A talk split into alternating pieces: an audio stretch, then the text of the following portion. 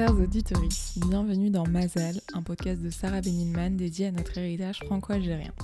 Je vous parle aujourd'hui depuis Montpellier, où je me suis rendue à l'invitation de ma nouvelle amie Arlette Daumont, autrice de plusieurs ouvrages justement liés à notre héritage franco-algérien, encore et toujours. J'ai passé trois jours chez elle et son époux Jean, lui aussi né à Alger, ville qu'ils ont quittée en 1955 pour rejoindre la métropole. Un départ qu'ils ne pensaient alors pas définitif, personne ne croyait que ce qu'on appelait pudiquement les événements serait en réalité une guerre de 8 ans qui se solderait par l'indépendance de l'Algérie et donc l'exil de presque un million de pieds noirs qui y vivaient. Parce qu'avant la libération dans 1962, il y avait en Algérie un système colonial au sein duquel des centaines de milliers de pieds noirs ne se vivaient pas nécessairement comme des colons, voire comme des oppresseurs des millions d'Algériens colonisés. Après tout, certains comme Arlette y étaient installés depuis quatre générations et se contentaient de vivre leur vie comme n'importe quel individu, sans forcément se questionner profondément sur l'ordre établi. C'est plus tard qu'Arlette a compris l'injustice de ce système. Elle raconte d'ailleurs cela dans ses ouvrages. Mais je ne voudrais pas vous spoiler davantage et je préfère la laisser vous raconter elle-même son histoire, avec le grand sourire et le dynamisme qui la caractérise du haut de ses 93 ans. Bonjour Arlette, et merci de partager avec les auditoristes de Mazal ta riche histoire, qui commence donc quand tu vois le jour à Alger en 1939. Je suis née là-bas, bien sûr, dans un, dans le quartier du Marabout, le Hama en réalité, et dans une euh, belle villa. Euh, après, j'ai grandi dans le quartier de Bellecour, ça c'était beaucoup plus folklorique. Et je suis allée à l'école d'Albert Camus, euh, côté fille. Et j'ai fait mes premières armes là. Et puis après, nous sommes allés près du gouvernement général, où c'était quand même déjà le centre d'Alger. Et c'est là que j'ai vécu ma jeunesse, vraiment. Et les choses les, plus marquantes sont passées à partir de, ce centre d'Alger. Voilà. Ah, moi, je suis la quatrième génération de, de pieds noirs. Enfin, mon arrière-grand-mère était née en 1836, quelque chose comme ça, je crois, du côté du sud constantinois.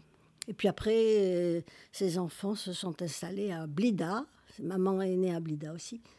Et moi, je suis née à Alger, voilà. Ça fait quatre générations. Et mon fils est notre fils est et la cinquième.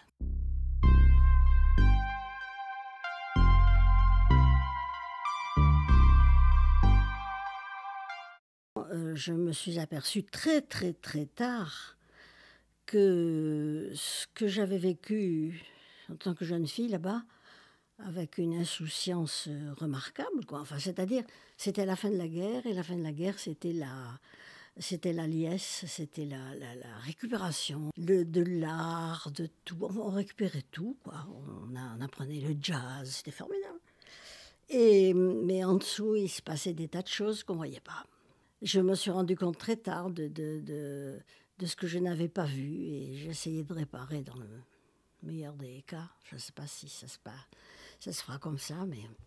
Tu as fait partie des jeunesses protestantes, tu étais engagée dans Oui, dans, les, dans les, mouvements de jeunesse, là, oui, tout à fait. Et avec Jean, c'est là qu'on s'est rencontrés, d'ailleurs, dans les mouvements de jeunesse. Et hum, ça, c'était aussi magnifique, parce que on a fait des camps, on est allé...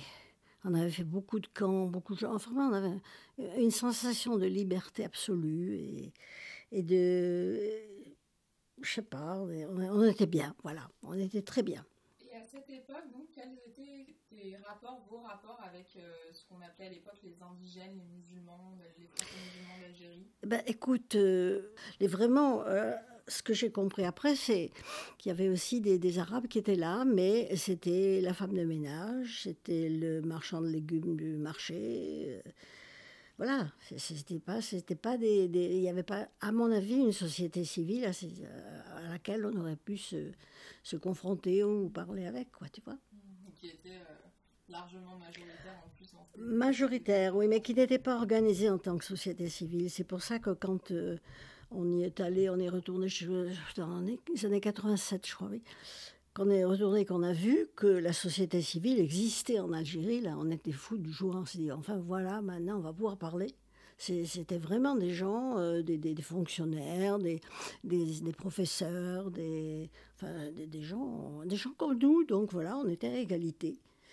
Puis personne n'avait eu l'idée de, raconter à cette petite fille que j'étais euh, qu'il y avait eu des histoires politiques, tout ça.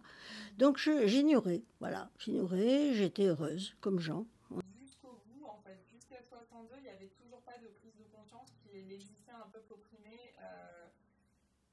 Non, opprimé, ça je ne croyais pas. Quand on me le disait, je dis, enfin, il ne faut pas exagérer, quand même, ils ne sont pas opprimés. C'est-à-dire que moi, je ne voyais pas l'oppression dans la ville d'Alger.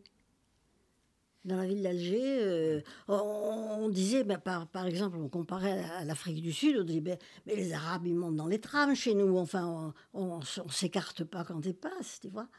Alors, pour moi, c'était bon, ben, c'était comme ça, et puis c'était bien, c'était bien comme ça je ne me suis pas posé la question de savoir si. Mais, il faudrait que je raconte d'autres choses. J'en ai, eu conscience quand même à deux reprises euh, dans ma vie, à, l'âge de 13 ans, c'est-à-dire euh, pendant les, les, les, bombardements à Alger. Et puis, euh, un peu plus. De, oui, oui, pendant la guerre, pendant la guerre où mes parents m'avaient envoyé chez, chez des amis de, dans le Cersou, c'est-à-dire dans le fond de, de, de, de l'Oranie. C'était des, des, gros colons, alors cela, oui. C'était des colons. Et alors là, il n'y avait pas de bombardement dans le Cersou. Il y en avait à Alger. À Alger, on avait subi des bombardements euh, d'Allemands et d'Italiens. Et hum, c'est en revenant de ce de, ce, ce, bled là où j'étais vraiment très, très loin. À Noël, je n'ai pas supporté d'être loin de mes parents, donc j'ai demandé à revenir. Je suis revenue et j'ai, j'ai été dans un train où il y avait un monde fou, fou, fou. Enfin, j'ai réussi à avoir une place assise.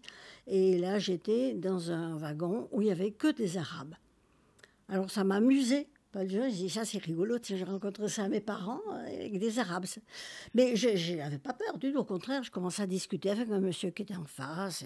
Alors j'ai raconté que je venais de chez des colons, qui de Cersou, qui avait 5000 hectares de blé. Et alors il m'a regardé, enfin, du moins je suis, parce que c'était noir, mais il a eu un, un petit sursaut de son chèche et puis il m'a dit 5000 hectares. Alors moi j'étais fière parce que je pensais qu'il oh, il, a vu que c'était quelqu'un de bien. Total, euh, maintenant je comprends le sens de ces 5000 hectares. Et puis une autre chose très jolie, alors là je vais raconter, c'est dommage parce que je vais peut-être un peu déflorer le livre où je, raconte, mais c'est tellement significatif. Dans un trolleybus à Alger, là j'avais 18 ans, une, euh, on était deux banquettes en face et une dame qui était assise en face de moi, moi aussi. Et euh, elle monte une, euh, ce qu'on appelait une Fatma, une Fatma avec son, son, son voile, son haïk, ses gros couffins pleins, et qui s'assoit lourdement à côté de la dame en face. Et alors la dame se, se, relève un petit peu, enfin s'écarte et lui dit mais, mais pourquoi tu t'assois là, Fatma? Tu pourrais t'asseoir en face quand même, il y a plus de place. Et alors lui dit ben non, parce que je préfère être dans ce sens, Georgette. Alors, la dame lui dit moi je m'appelle pas Georgette, ben moi je m'appelle pas Fatma. Tu vois? C'est ah écoute ça ça alors tout le monde a rigolé, moi aussi la première. Puis après j'ai plus rigolé quand j'ai compris ce que ça voulait dire cette, euh, cette recherche de dignité, de, tu vois, les Fatma. Les Fatma Moi, j'ai un souvenir un peu parallèle à celui que tu as au sujet de la, dignité, la dignité. C'est ma mère qui a dit Allez, tu vas bien faire la, cuisine, hein, Fatma Et à ce moment-là, cette femme lui a répondu Je ne m'appelle pas Fatma, hein.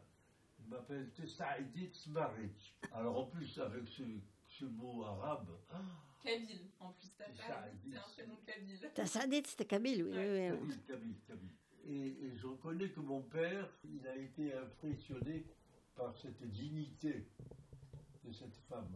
Et ça, ça m'a beaucoup marqué, moi aussi. Et je m'en souviens.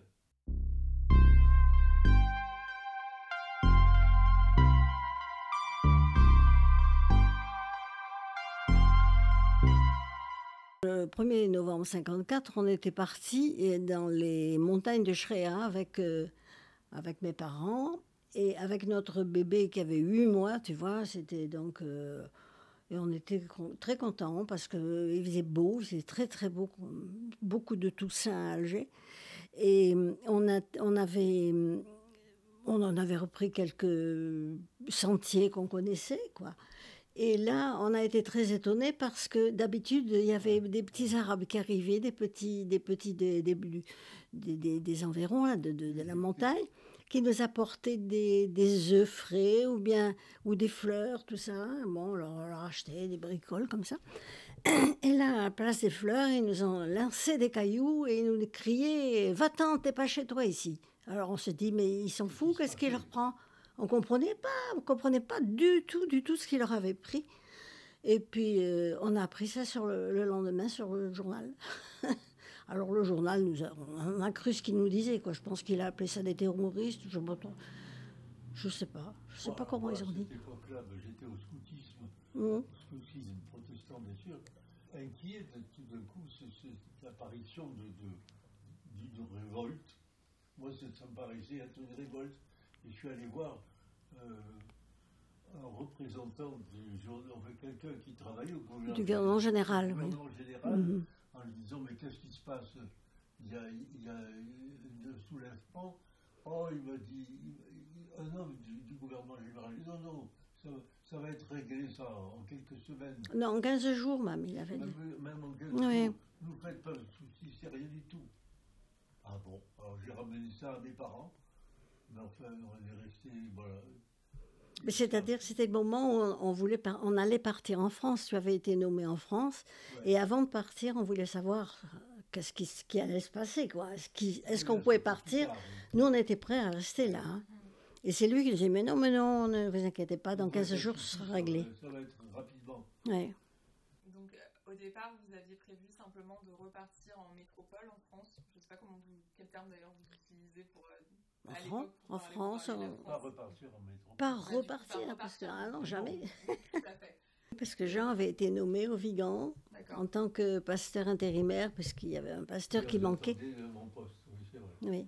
Et donc euh, là, euh, c'était bon, on pensait faire cet intérim, euh, peut rester peut-être plus, ou- plus ou moins quelques mois, quelques années, mais je tenais pas tellement à ce qu'il soit quelques années, moi, personnellement. Et puis voilà, ben, puis on est...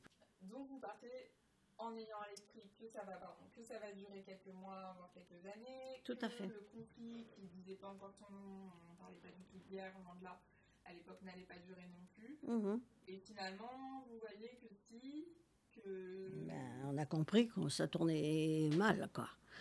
On est resté quelques années comme ça, euh, et c'était donc en 62, enfin quelques années, oui, ça fait entre 55 et 62, on, a fait notre, notre trou en, France. Et hum, on était toujours en correspondance avec nos parents, bien entendu. Et ce qu'on n'a pas vu, parce que tout le monde nous l'a caché, c'est que maman euh, était en train de perdre l'esprit, parce que elle, l'Algérie, c'était son pays, et pas... pas- D'ailleurs, c'était aussi mon pays, ce qui me fait dire que si j'avais pas été en France, j'aurais été un peu pas OS, mais disons presque quoi. Enfin, j'aurais, j'aurais, j'aurais crié à l'Algérie française. Pour les personnes qui ne connaissent pas, l'OAS est l'organisation armée secrète, une organisation terroriste pour le maintien de l'Algérie française. Un épisode de Mazel avec l'historienne Sylvie Thénault y est dédié. Étant ignorante de tout, le reste, c'était de bonne foi. Bon. Donc, euh, quand euh, on a appris l'état de maman qui était très, très, très mal et qui, euh, qui, a, été euh, dépêchée en France par le médecin lui-même qui a dit à mon père Enle- en- enlevez-la de là, amenez-la en, France. Bon. Et on on l'a pas reconnue quand elle est arrivée. Elle était. Enfin, les enfants qui étaient là autour, nos, enfants l'ont sortie de son, marasme, mais autrement, elle, était, prête à, enfermer, être enfermée. Hein. Vraiment, c'était affreux. J'ai travaillé à la CIMAD, ça, ça a été, alors pour moi, ça a été une- un bienfait parce que ça m'a ouvert les yeux, la CIMAD qui était plutôt à gauche, bien sûr, et qui a travaillé en Algérie euh, auprès des, auprès des, des bidonvilles, des bidonvilles, oui, il y avait des bidonvilles, bien sûr, et, et aussi dans les camps de, de regroupement. la CIMAD a fait énormément pour les, pour les Algériens dans ces camps-là. Et, oui. Ah oui. Ah oui, ben ça, on a une très belle histoire là-dessus. Et donc, j'ai pris vraiment conscience d'un tas de choses. À ce moment-là, d'abord, la CIMAD était un peu internationale. Il y avait des, de toutes les nationalités dans mes collègues euh, de, travail. Et puis, j'ai aussi, bien entendu, à ce moment-là, rencontré des, Algériens. Et puis, je me suis rendu compte quand même, euh, je, qu'il y avait anguille sous roche, que les histoires n'étaient pas si simples que ça, qu'il n'y avait pas eu les bons d'un côté, les méchants de l'autre. Et ça m'a beaucoup troublée. Je veux dire que c'est à partir de, euh, de ce moment-là que j'ai vraiment réfléchi et compris. Oui, j'ai aussi commencé à écrire à ce moment-là, à l'insu de mon plein gré, je peux dire, parce que j'ai été plus ou moins sollicitée pour, euh, pour parler de, de, cette sœur qui avait disparu en Argentine, qui, qui était un peu de, la famille de Jean. Donc j'ai fait un livre sur cette sœur euh, Alice Daumont. Et quand je me suis euh, aperçu que j'avais fait un livre, je me suis dit, ben maintenant, je peux peut-être en faire un sur ma famille. Et puis, j'ai raconté le, véritable western qu'a vécu ma grand-mère, ma grand-mère paternelle, dont les parents étaient des Parisiens, dont le père était un communards et qui ont dû fuir la commune et qui se sont installés en Algérie.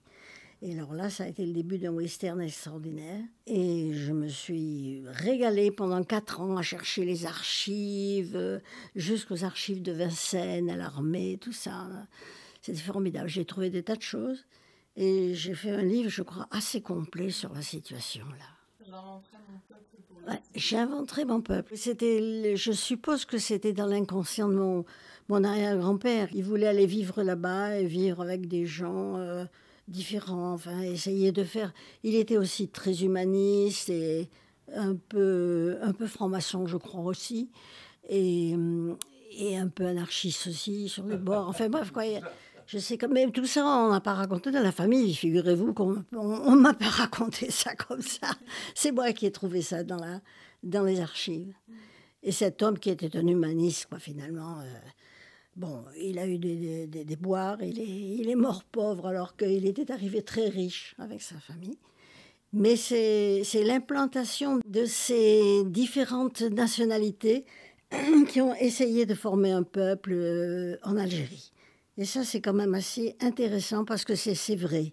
Donc ça, c'était déjà important pour une prise de conscience, tu vois. D'ailleurs, ce qui m'a conforté, c'est que avant, euh, on est allé en Algérie à ce moment-là parce que je ne connaissais pas l'Oranie.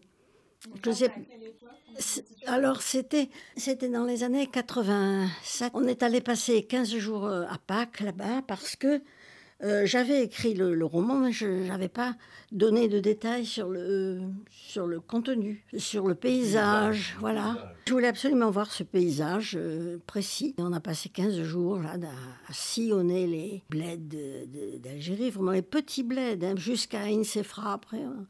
Enfin, et ça, ça, a donné, un, ça a donné un, un, écrin, je peux dire, à ce, à ce livre. Quoi. Ça a donné un peu. Hein. C'est là où on a rencontré des musulmans. Et oui, on en a même pris en stop et on les a amenés jusqu'à leur, leur doigt. Il a donc fallu attendre après l'indépendance, presque 20 ans après plus de 20 ans après oui, plus de 20 ans. rencontrer des musulmans, des Voilà, voilà, tu as tout compris. Tu te rends compte un peu? Mm. Donc finalement, je crois que c'est pas innocent si on, on a vécu la guerre d'Algérie côté français. Parce que si on avait vécu de l'autre côté, ça n'aurait ah pas tourné comme ça. Mais là, on a eu le, recul nécessaire, on a eu le temps de, le temps de se reprendre et de ne pas adopter tout de suite la, vindicte populaire, parce qu'on était quand même révoltés. Euh, euh, tu sais que ma mère, euh, si elle est devenue folle, c'est qu'elle a, elle les cadavres tous les jours, en marchant dans la rue, en allant au boulot. Ça, te, ça te bousille. Mais enfin, je te dis, tout ça, on a vécu après, bien après, 20 ans. Et finalement, ça a été une prise de, conscience très heureuse pour. Je te dis, quand on, on s'est aperçu que la société algérienne nous avait remplacés dans les lieux de pique-nique, euh, dans, les lieux de jeu, tout ça. On était contents. On s'est dit, ben voilà, ils ont continué. Et puis après, là, on est allé vraiment dans le sud et là, on a rencontré des gens remarquables. Voilà. c'est là qu'on a viré la cutie complètement. Et justement, tu abordes dans ce premier retour en Algérie dans un de tes ouvrages, L'exorcisme ou le voyage éblouissant. Mais comme je ne voudrais pas surcharger nos chers auditoristes d'informations, je vous propose de poursuivre ce bel entretien avec Arlette et son époux Jean dans un prochain épisode de Mazal. On abordera d'autres anecdotes de l'histoire franco-algérienne de mes témoins. J'espère que vous aurez pris autant de plaisir à écouter cet épisode que moi à le réaliser. C'était Mazal, un podcast de Sarah Benilman dédié à notre héritage franco-algérien. Mazal est disponible sur toutes les plateformes d'écoute et présent sur Facebook, Instagram et Twitter, où vous pouvez d'ailleurs m'écrire, je suis toujours très heureuse de lire vos retours, commentaires et interrogations. Pour me soutenir, vous pouvez partager le podcast autour de vous, lui mettre 5 étoiles sur Apple et Spotify, et si vous le pouvez, également me faire un don. A très bientôt pour la suite de l'entretien avec Arlette et Jean Daumont.